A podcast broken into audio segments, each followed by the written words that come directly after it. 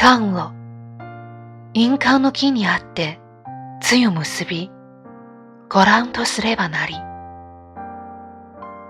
澄んだ秋の夜空にひときわ美しく輝く十三夜の月満月の十ヶ夜と違い少しかけた月は古来より日本人にとって特別な月でした。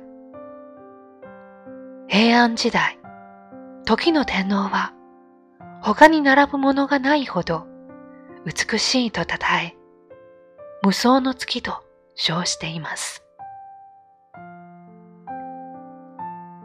完全ではないこのつつましさが、かえって日本人の心を見ろしさのかもしれません。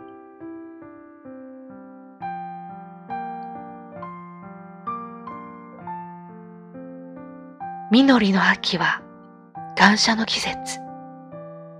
昔、江戸へ行商に出かけた京の商人は、10月20日に京都に戻り、商いの神様、恵比寿様に商売の繁盛を感謝しました。これが恵比寿港の始まりです。この日は商売上の駆け引きで客を欺いた罪を償う日でもあります。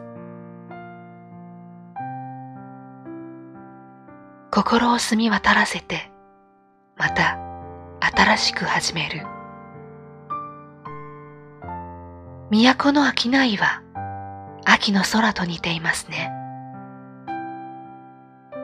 寒さに耐える菊の花がようやく出番と開き始めました。いよいよ秋は終盤へ。京都には24の季節があります。